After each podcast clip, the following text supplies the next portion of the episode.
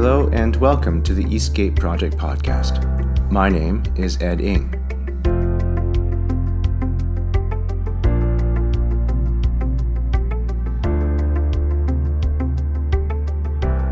In a former life, I was a church pastor. One of the questions I get a lot is, how did I go from the life of marrying and burying the people of Jesus to what I do now as a psychologist? Perhaps that's a tale for another time, but sometimes people also ask me if I miss being a pastor. The answer? Depends what part. I don't miss long, pointless meetings, and I still hate them, and I don't miss veiled intrigues with otherwise respectable people, and I really don't miss the disappointment of people not living up to the facades they project. But one thing I really do miss is the preaching. If there's one thing that still does it for me in any given church service, it's a good sermon. And I admit, I'm really hard to please. But once in a while, my brain fog clears just long enough for me to see a little more clearly by way of holy text. And sometimes, that's enough for me to keep going just a little bit longer. I'm fortunate to be asked on occasion to preach. Most of the time, I'm asked to talk about mental health or something like that, and I'm happy to do it. But I still enjoy the task of preaching, which isn't the same as regular teaching. Preaching for me is the act of participating in what God might want to say to the people he loves through the words that are written.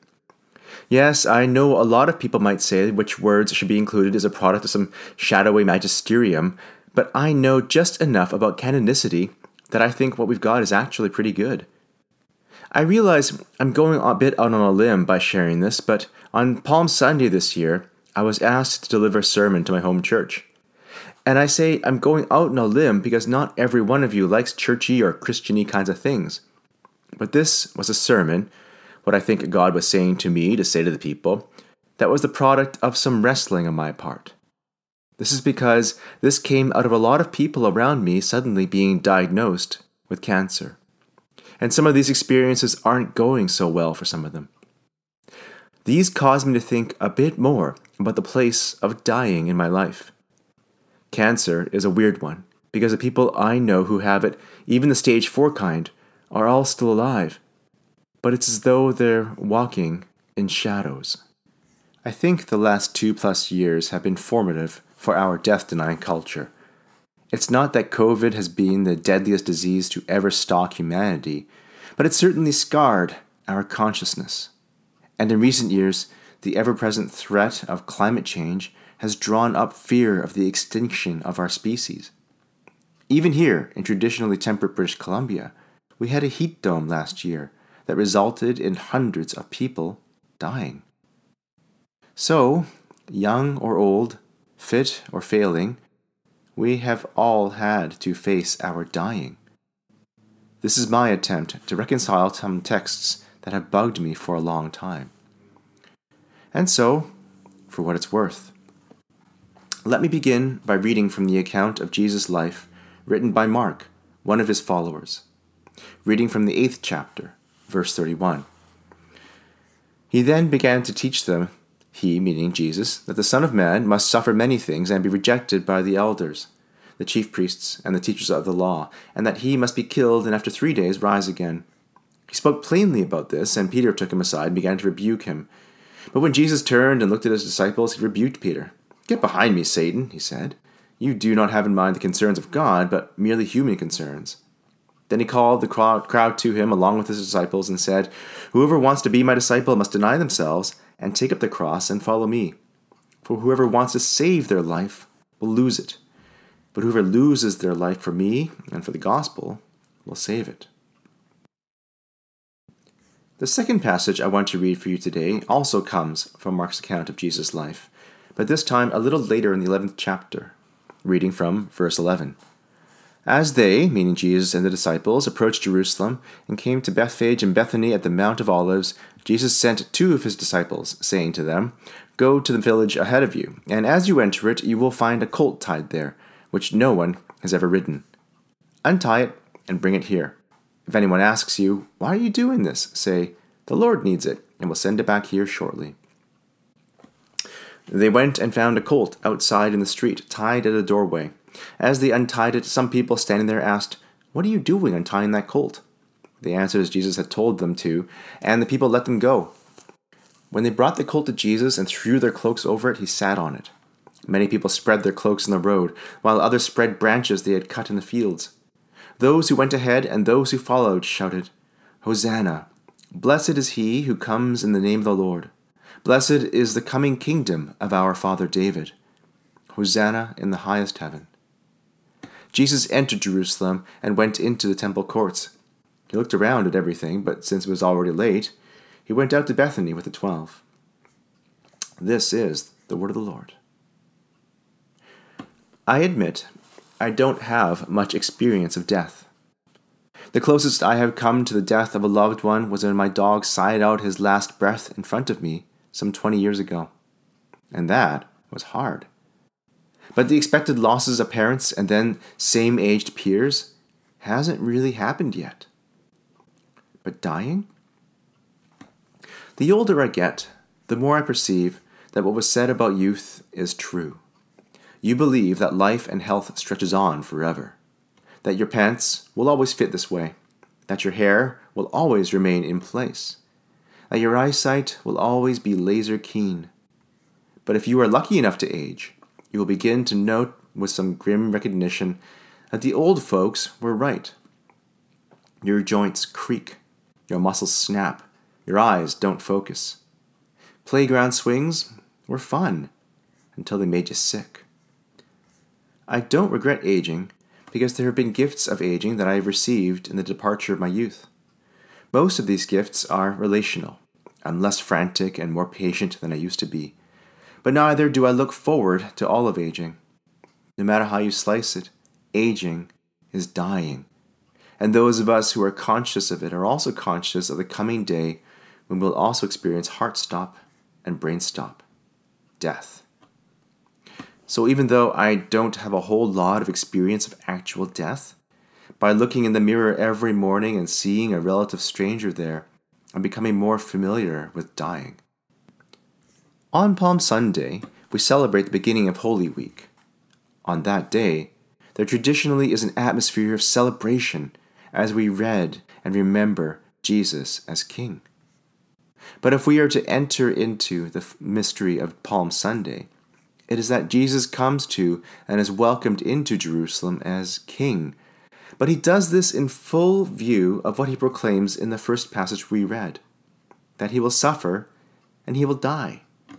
And we are told that he will be raised again. But if Jesus was aware even years before he was actually killed that he would be killed this way, one can imagine that as it was no surprise, he lived with a consciousness that he was dying. Now, I want very much to point us toward Easter Sunday, when we celebrate the resurrection of Jesus. This, for me, has increasingly become a focal point of my spiritual life. I mean, as long as I've been a follower of Jesus, I have known that the resurrection is important. But for the last several years, I have fallen onto it again and again as the reason I have for persevering in this faith. Yet, even as much as we want to look ahead to the resurrection, we must first attend to the matter of dying. Because, like it or not, the resurrection is meaningless unless there first is the dying and death of the one we call the Christ. The two passages I've read today are a juxtaposition of times in Jesus' life where, on the one hand, he shows he has the keen awareness of his torture and execution. Yet a scant three chapters later, Jesus is welcomed into Jerusalem as King.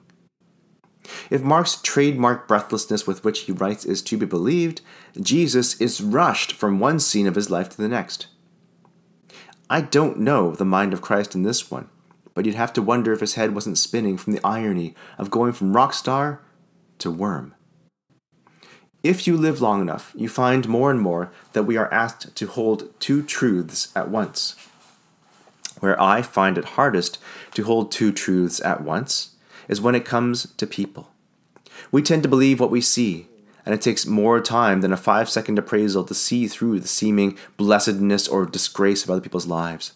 That this person seems like they have a perfect life, but they struggle with crippling anxiety. That another person loves her husband, but cheats on him with other men. That he can be a slave to a substance, but he feels remorse every time he rolls up his sleeve. Or, more personally, that I love my kids so deeply, but sometimes I really want to be alone. Or, more broadly, that God says he's active in the business of saving us, but that the world is still so full of evil. And so, between our two passages today, we have a glimpse of the ambiguity that marks Jesus' earthly ministry. On the one hand, the glory and celebration of the coming of our King. On the other, the solemnity and cautious hope of Easter. And even now, during a cold spring, we look forward to our common reward for enduring the gray Vancouver winter. Long, bright days, vibrant green trees and fields, the ripening of produce in our gardens. But we're not there yet. Not yet. I'd like to introduce a word for many of you today, and that is liminal. Liminal means that which is now and not yet, betwixt and between, and on the threshold from one state to the next. And between these two texts we've read today, I want to suggest that the liminal space of dying, not just the act of death itself, is where we meet the living God. It's easy to imagine that Jesus occupied a kind of liminal space for only his time in earthly ministry, except that's not quite the whole truth. It's more accurate to say that Jesus, pre-incarnation, and with his Father in whatever dimension heaven is, eternally occupies this liminal or between space. In other words, Jesus has lived in this ambiguity between life and death since time immemorial. And we can see this in his revealed character together with the Father and the Holy Spirit. God is love, but that love is not passive and permissive. And he loves us, his wondrously ambiguous creation. Humans are made capable of such goodness, but also given the possibility of creating such evil. Humans are spectacularly bad with ambiguity, and that is precisely what dying is. Still alive, but aware that in time, these eyes will no longer see the ones we love, and these lungs will never again draw breath.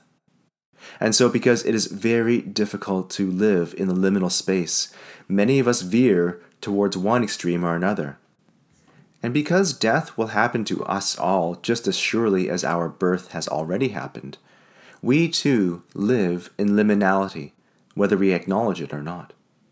But when we veer towards ignorance, we shortchange ourselves of meaning and richness in life. I remember very well when my older boy began to contemplate death. He was three years old, and it was summer. We were having dinner, and seemingly from nowhere, he looked up at his mother and asked, "Mama, when are you going to die?" My wife and I exchanged a long look. We try really hard to be honest with our kids, and so she answered, "I don't know." He asked again, "Is it going to be when I'm grown up?" My wife answered, "I don't know, hopefully." He began to get a little tearful. "Will you be alive tomorrow?" Honesty is hard, but she forged on with it. "I don't know. I hope so." Our older boy doesn't typically cry very much, so when he does, it's usually for a really good reason.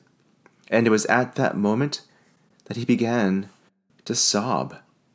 And between sobs, he asked, "But Mama, if you die, who will be my special girl?" I know much has been written about purity and suffering, and I try not to go in for that, as suffering is terrible, not beautiful. And yet as much as his sadness that day was incredibly sad, I hold that memory of that moment close to my heart, as that suffering he experienced was precious, and therefore should be honored. It may be that at the age of three, he couldn't yet grasp the intricacies of the death of loved ones, but the thought of being separated from us was the beginning of a life in liminal space, where on the one hand, he has a whole life of possibility ahead of him, but on the other, life will inevitably end for him as it does for all of us, in the closing of those possibilities and of our eyes for a final time. It was painful to have him start to prepare for death, but I have to say, the contemplation of death has not been a bad thing for him. In the years since then, I've enjoyed his perception that life is all the more good by savoring what is good in full knowledge of the transitory nature of creation. In other words, he knows time is short. Get busy living or get busy dying. My prayer for him in this is that in this liminal space, the rest of his life, he grows wisdom and discernment. As I've said, there is something about human nature that shies away from ambiguity, especially in times of stress. We much prefer yes, no, or right, wrong answers because these appear to give us solid foundations upon which we build our lifestyle. For example, many of us were raised with the idea that as long as we stay in school, avoid drugs, and find jobs, happiness and fulfillment would follow. But as many of us have done all these things and more, and yet grapple with acute meaning of life issues and anxiety and depression that come with it, we know it's not as easy as that, if it ever was easy to play the game. Those of us who did our lives the so-called right way know it, that wasn't easy coming up. But we need to ask ourselves, to what end do we play the game? We used to call it keeping up with the Joneses, or as I like to call it in Vancouver, keeping up with the Chans. This attitude, though, is one of acquiring of one thing after another, whether it be a degree or a spouse or a career or a home.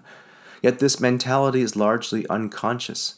We breathe it in the air and drink it in our water as part of the idea that this is how life should go. But what are we striving towards when we acquire or train or grow? Maybe feelings of mastery over life, feeling as though we've made it. Maybe feeling better about ourselves, as we couldn't possibly be bad people as long as we're driving nice cars. Maybe it's less individualistic and more interdependent. Maybe doing well by our culture standards brings expressions of pride from our parents and respect from our peers. But what if the point of entering this liminal space in this life is to grow us in the courage to let it all go? Extended time and contemplation of liminality grows in us an appreciation for the brevity of life and the gifts that aging can bring. It is natural that when we contemplate our deaths, while we're dying, that we begin to feel fear over what happens next. For some, like me, that fear led to a flight into Jesus as Lord and Savior, because I believe in what he says about himself and the frame of reality he espouses. For others, the only solution is to medicate away that fear with substances or experiences or busyness, a hedonistic response that Vancouver people love. And for some, the thought of being part of something good, a collective human project for actualization, is what keeps the terror of death at bay. The promise of a utopia is what keeps many keeping on with endless and exhausting activism. In nineteen seventy-three, the American anthropologist Ernest Becker published a Pulitzer Prize-winning book called The Denial of Death, which was published while he was actually faculty at S F U. Interestingly enough, Becker died from colon cancer a year later, and the Pulitzer Prize was given posthumously. The main thesis of the denial of death is that human beings are aware of death in only a faint way. I say faint because we like to keep it that way, out of full view, in the periphery. We don't really give our death much thought because, especially in a modern context, we have all kinds of things to keep us from thinking about it. And one of the reasons my practice has been full for the last few years is because we all have been faced with pandemic silence. And in that silence, many of us begin to face what lies beneath. And what was once in the periphery now inescapably demands our full attention. When we get down to it, death is a terrifying thing for many. It ends the comfort of wealth, if you have it. It ends the enjoyment of beauty. It ends conversations, communities, and the underlying relationships. And so, because of the terror of death and how it renders all of our achievements meaningless, we strive for what Becker calls an immortality project. He goes so far as to say that our achievements, being summed up in the construction of civilization, are there to distract us from the inevitability of death. For it is when we are confronted with the end that so much of what we strive for in this life whether it be wealth or fame or love, that our pursuits are shown to be empty and meaningless. Even for me, the one thing I spend the most time being outside of my paid work is a father. And there will come a time, too, when my children will die. And any sort of evolutionary urge to perpetuate my genes is also rendered incoherent by this reality. Thus, for all of us, the terror of death. But even as death itself can evoke terror, we more often have an even greater difficulty with dying. You see, dying is not the same as death, because death is the instance in which we cease to draw breath and our neurons stop firing. But dying? Dying is that long, slow walk that becomes a stoop and then a crawl back down to earth. It is the gradual loss of strength, of quickness, of vitality, and the self-assurance that these bring. Yet to keep ourselves from grieving these losses, we often choose instead to go with the flow of our culture. Many of us become caught up in our immortality projects without stopping to wonder why. Take, for example, the way most of us have had to spend years, if not decades, in school. I can tell you that as a father to two young school-aged children who actually do just fine at school, it still is a struggle to have them go through the training that school requires. Being on time, being organized, being focused, obeying teachers, getting along with classmates. And I will say without any equivocation that when they ask why they have to do all these things, it is because their mother and I know that many long years of schooling remain for them. Not just this, but life outside of school requires all of these things. Yet all of these skills make the schooling to come all that much easier. In other words, in some ways, they are being trained now for more education in the future. To what end? So that they might be able to make the most of their intelligence. And why should they do that? Maybe to get a good job, maybe to make more money, maybe to live more comfortably. This is the narrative that many of us were given to live without question, and still do to this day. In so doing, we live unconsciously, responding only to the next hoop, the next task, without ever stopping to think through how the commandments to love God and our neighbors might inform the way we live. I do try to disrupt this cultural impulse in my children's life, even as I affirm the need to become accustomed to the system. I do this by reminding them that the world that God loves is also a world in need, and that we are to serve the needs of others with what we've been given. But what this can mean is that we are to let go of private immortality projects, such as becoming wealthy for its own sake. Instead, we work in the world as salt and light, as salt to preserve what is good and bring out the good, and as light so that we may all see more clearly. But along the way, we all must learn wisdom from walking in the liminal space between birth and death. We must hold tight to the impermanence of everything, including ourselves, and the meaning that the phrase, "Remember you are dust, and to dust you shall return," has upon us. Not just during Lent, the forty days before Easter, but for our entire lives. Yet in order to do this, we must overcome fear of death, at least in part. And the only way to overcome fear of death is to look it squarely in the eye and prepare for it as often as we remember it. There is something about the experience of fear itself that keeps us from contemplating the things that make us afraid. I often compare this to an experience that a lot of us have had when we were little, and that is being afraid of the dark. And if you were ever, or still are, afraid of the dark, you remember waking up at night and seeing shadows lurking around your room. Is that a vampire? Is that a ghost? And as most kids do, maybe you'd burrow deeper into your blankets, hoping that morning would come all the sooner, because blankets, as we all know, will ward off monsters. But as I tell clients all the time, processing our fear means turning on the light, and seeing once and for all that those shadows and shapes were a pile of clothes or your desk. The paradoxical nature of fear is that once we turn the light on and contemplate the object of our fear, it loses some of its power over us. A pile of clothes is just a pile of clothes. Looked at plainly, death is but a doorway from one state to the next.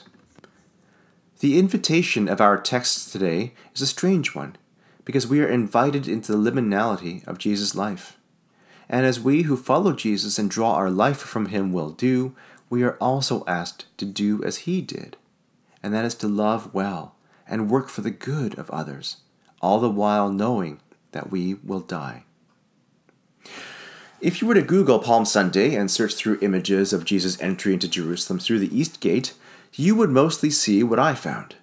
In the vast majority of artists' imaginings over this, Jesus looks a little like he's brooding. He looks as though his eyes don't quite see the crowd.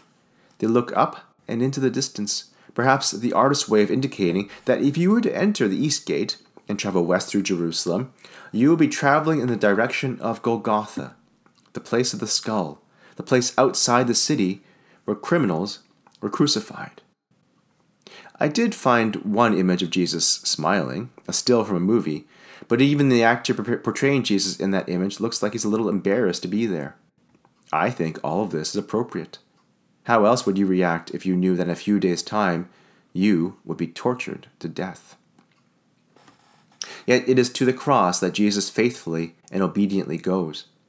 It takes great courage to live so kindly and lovingly in the face of death, taking up the courage to carry out what we know is good and right even as we journey through the shadowlands is a strength that should be celebrated.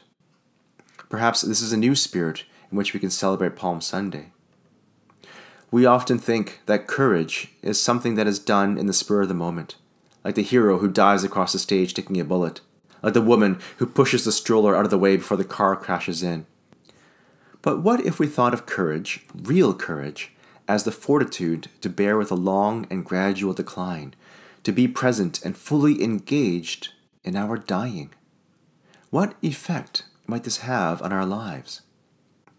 We would see, I think, the revelation of a kind of quiet strength and daily daring that only comes from accepting that we are dying. Two of the most common mental health issues in the world are anxiety and depression, with anxiety recently overtaking depression to become the most prevalent psychiatric diagnosis. It is something of a running joke for most mental health clinicians when people ask you your specialties and you say, anxiety and depression, because that's what we all see all the time. And I think there are good reasons for why anxiety has become the most prevalent mental health disorder. For one, I think the spread of bad news via the internet makes the world seem heavier and more chaotic. You and I are updated every five minutes with real-time footage of all the cruelty and neglect of a barely restrained and sinful humanity. And for another, we do absolutely live at a precipice of a time with climate change, international conflict, affordability, and novel viruses that insist on our attention. The better question to ask is not, how can we have anxiety? But rather, how can one not have anxiety when choosing to live in full view of these? The answer is that fear and sadness are normal given the reality of our dying, whether it is the dying of our planet or the dying of our socio-political framework or the dying of our bodies.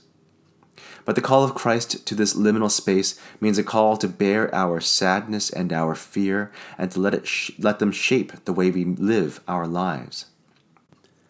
I'm not sure I'm not dying faster than usual, as I experience myself being in good health, but I have found it useful to contemplate the ephemerality of everything, even in the people I love. I often think about what it might be like to sleep in an empty bed and not hear my wife talk in her sleep. I make sure to kiss my sons and tell them I love them, for who can say if that is not the last we'll see of each other? I fix in my mind all the time the memory of the presence of my wife and children, the way the morning light plays in their faces, the sounds of their voices, the feeling of their hands in mine. I savor these things. These are my most beloved on earth, and I hold these images tightly, for there may also be a time when this may be all I have left of them. and as I am dying, I pour myself into work I find meaningful and good. When I was young, I aspired to do more because I wanted others to think well of me. And though that is still part of all that I do, awareness of my liminality has grown in me something different. Now, I increasingly aspire to do more with what I have, not for self-actualization, but on the chance that the bread and fish that I have might be multiplied for the relief of many. Do not waste your dying. Let it grow in you the wisdom to live fully while you yet have daylight. And even as the sun inevitably will set on our lives, may it be for you a good rest for a long labor in liminal space. This has been the Eastgate Project Podcast. My name is Ed Ng. Thank you for listening.